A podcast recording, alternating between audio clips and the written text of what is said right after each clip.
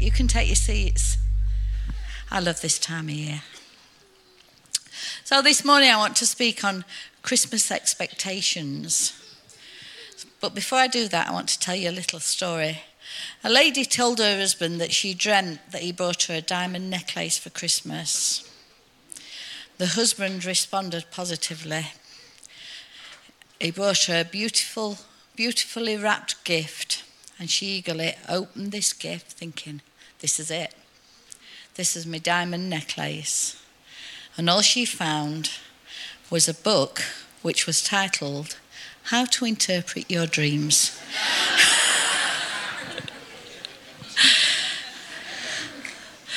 I don't think I'll be getting um, a diamond necklace this year or a book that interprets my dreams.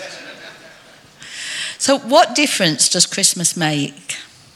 The Christmas season gets earlier.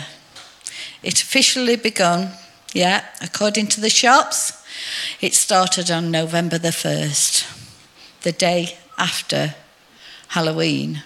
It starts the Christmas uh, season. Even sooner in some places. I mean, I saw Christmas cards in shops in the summer. To be honest, I love Christmas. So, as we move into this season, what are you expecting?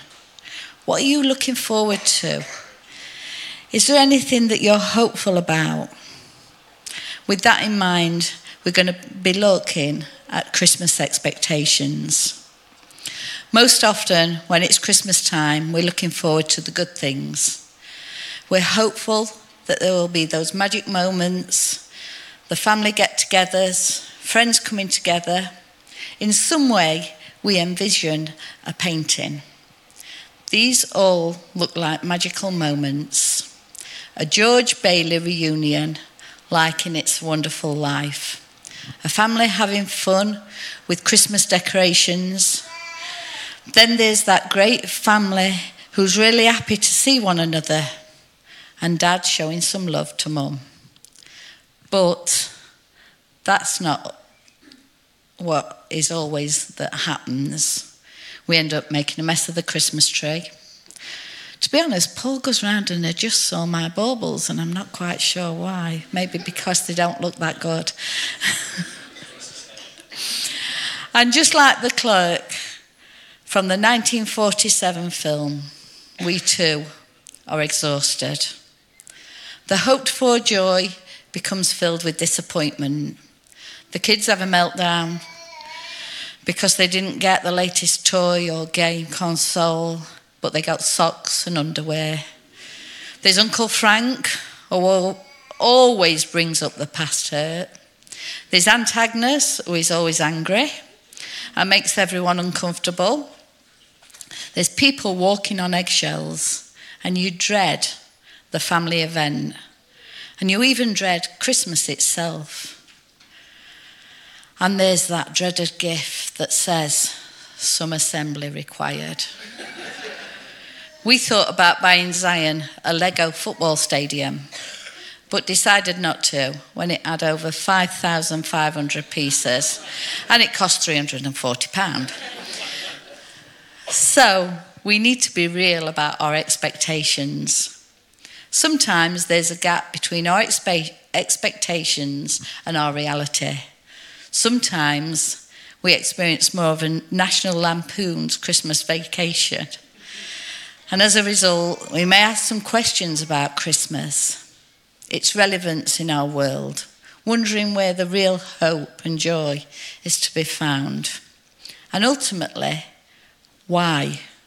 Why Christmas? What is it really all about? And these are very real questions. And really, they're the cornerstone for Jesus coming into the world. We don't realize that some of the, these questions were being asked at the very first Christmas. Things didn't necessarily go according to plan for Mary and Joseph. We think of them smiling and filled with joy. And they were. But maybe they expected to be at Bethlehem Hospital, not in a barn with animals all around them. or some of the kids described it with very pooey barn. so, what difference does Christmas make? What's the real and true difference that God offers us? To start to answer that, I want to look at the story of Mary as she visited her cousin Elizabeth. We see this young teenage girl who is pregnant and not married, and Mary sings a song that is called the Magnificat. And that, the Latin translation for that is magnifies, which is how Mary starts this song. In this passage, Mary shows us a few things. Firstly, she speaks about a very personal God. Listen to the first four verses. And Mary said, My soul glorifies the Lord, and my spirit rejoices in my God, my Saviour, for he has been mindful of the humble state of this servant. From now on, all generations will call me blessed. For the mighty one has done great things for me. Holy is his name.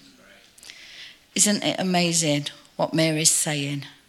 She's an unwed, pregnant teenager with a bizarre story. It could be a new reality TV show. And here she is, praising God for choosing her. And this sounds re- real and authentic. This is praise coming from deep down in her soul. She pours out her heart, giving thanks to God. I'm not really sure that many of us would have felt like Mary did. Mary's a nobody. She's a woman, she's not married, and she's pregnant. That wasn't something you wanted in those days. People knew enough about the birds and bees that Mary couldn't just say, Hey, good news, I'm pregnant. But don't worry, no man was involved. That sounds crazy. Sounds crazy today. And it had to be ridiculous then. Would you believe a teenager with that kind of story? Mary was fully aware of her place in the world. She's an unwed, engaged, pregnant teenage girl living in the sticks of Nazareth. And she's got some crazy story about how she got pregnant. Yet Mary was told by the angel Gabriel she would be the mother to the Son of God. He was the one all Jews had been looking forward to. He would be the King of Kings, a mighty ruler, a warrior, and a high priest. With that in mind, Mary recognizes that God was doing great things for her, even though she was undeserving of it even though she couldn't understand it and there wasn't any reason why she should expect it. That's why she praised God from the depths of her soul. She proclaims God has done great things for her. People will call her blessed. You know, don't you? God is doing that for you too. He's doing great things for you. In fact, God has done that for you in sending Jesus, even though, like Mary, we are undeserving. We don't always understand it, and there isn't any reason why we would expect it. You see, we see something in Mary that's so important for us to hold on to during this season, but not just in December, but throughout the year. Jesus coming into the world for her was deeply personal. That's kind of obvious. She was the mum of the Saviour. But Christ coming is also deeply personal for each one of us. When we think about Christmas, it's not just some holiday season where we eat more, party more, become a Scrooge and get away with it, have days off work, Christmas needs to be deeply personal for us as well. God, the Father, sent Jesus into the world for each one of us. You're not some nameless, faceless fluke of creation. God sent his son for me and for you. You were created with a purpose in mind. God has got big plans for you, whether you know it or believe it or not. You were created in his image, in his likeness. And just like he did at creation, he saw you as a baby boy or a baby girl, and he said, This is so good. When we see and experience Christ, we personally experience Him coming into the world as our Redeemer and Sustainer. We must believe and trust that this is personal, that it's for me. It is the Creator of the universe coming here for me and for you. And when we say yes to Jesus, we become God's son or daughter. It's through faith in the one whom He sent for us Jesus, Emmanuel, God with us. That's God's promise to you and to me. A deeply personal gift for us. And this makes Christmas deeply personal for each one of us. So join in with Mary to praise God during this Christmas time because he has personally extended himself to you in sending Jesus.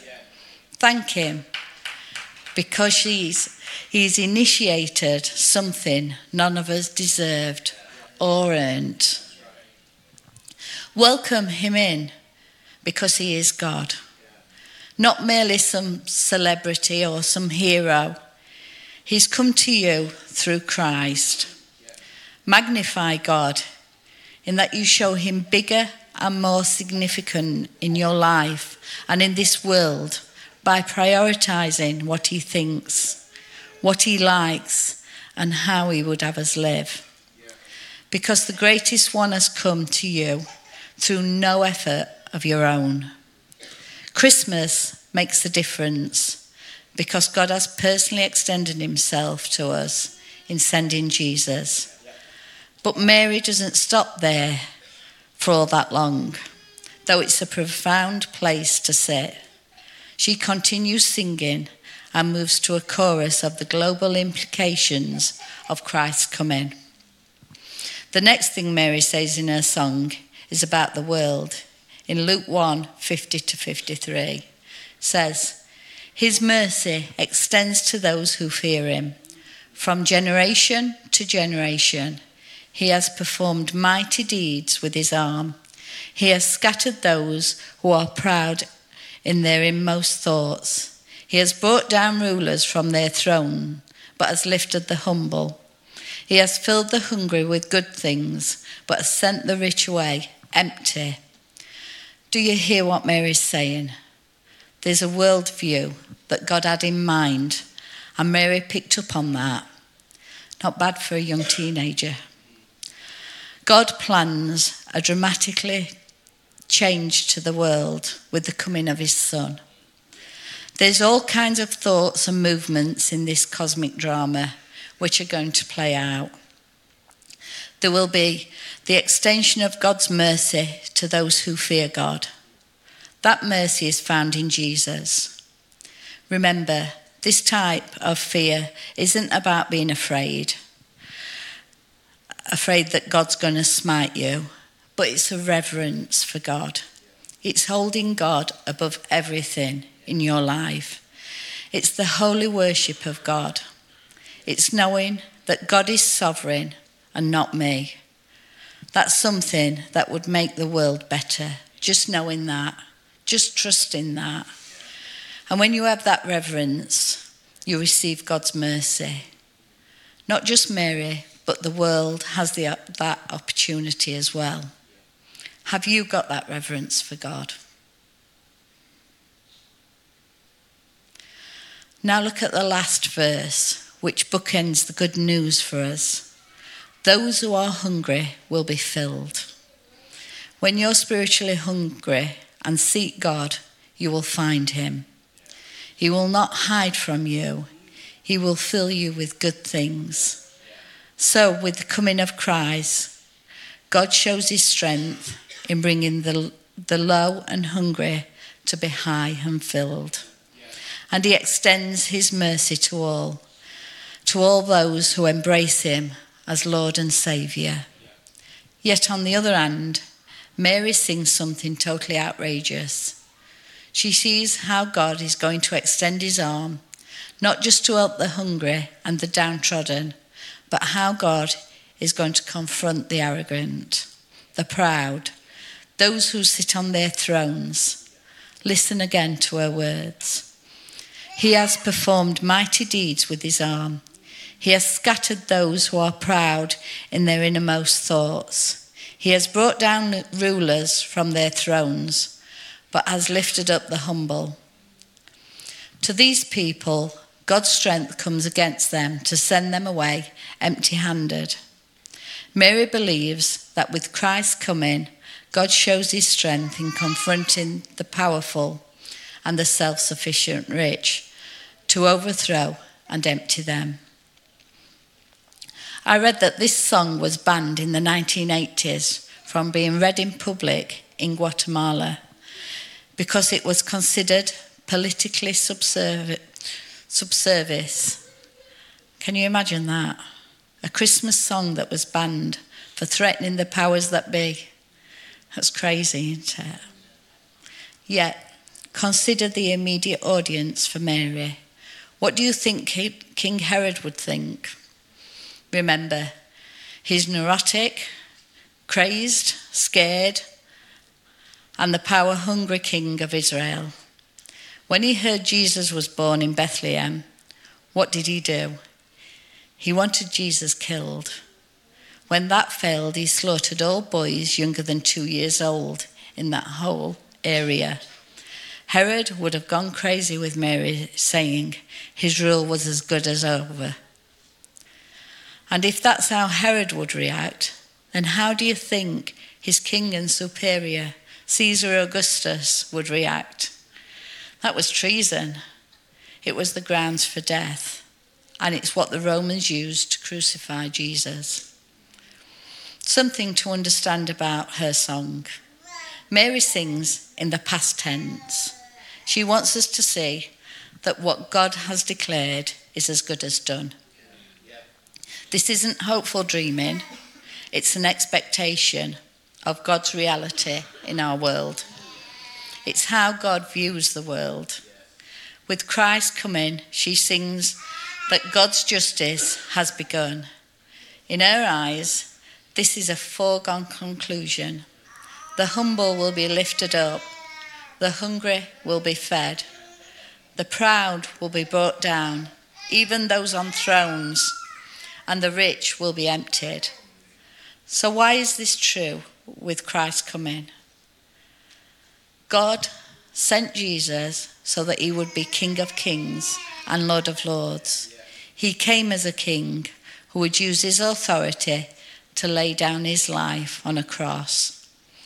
In this way, Jesus paid the penalty for our sinfulness so that God's justice would not come against us.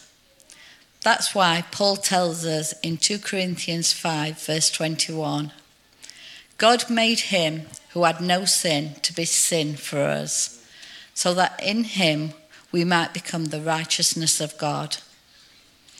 It was Christ who would sacrifice for our sins. We would be made righteous before God, even though we were not, because Christ is the one and only righteous one. Now we could experience God's peace and grace. In the final two verses, Mary sings, He has helped His servant Israel remembering to be merciful to sorry remembering to be merciful to Abraham and his descendants forever just as he promised our ancestors Mary ends with words of national importance the Jewish people would hear these words from Mary and celebrate they would know that God will bring mercy to the people of Israel just as God spoke to their fathers, to Abraham and to his children, Isaac and Jacob. God will also speak to the people of Israel for this generation. God had always promised the Messiah would come. The people held on to those words. They were expectant that the Messiah was coming.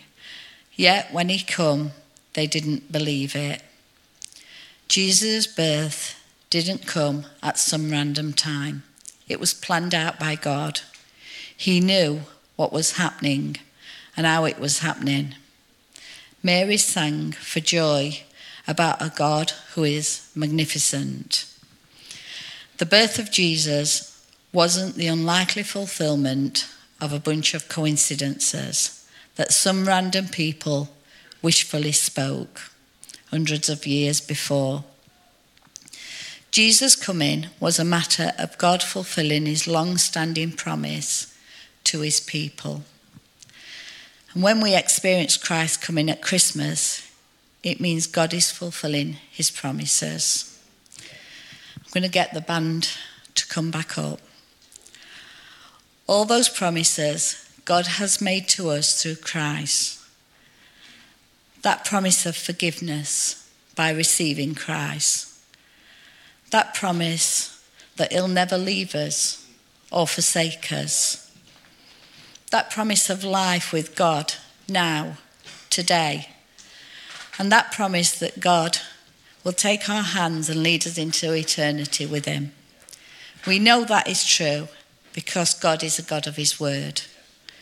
So we follow her lead at this Christmas and praise God during this Christmas time because in sending Christ, God has fulfilled his promise to us. You may be looking for that great Norman Rockwell Christmas, and I hope you get it. I hope I do. But whether we do or not, our Christmas expectations shouldn't be diminished because God has fulfilled his promise to each one of us.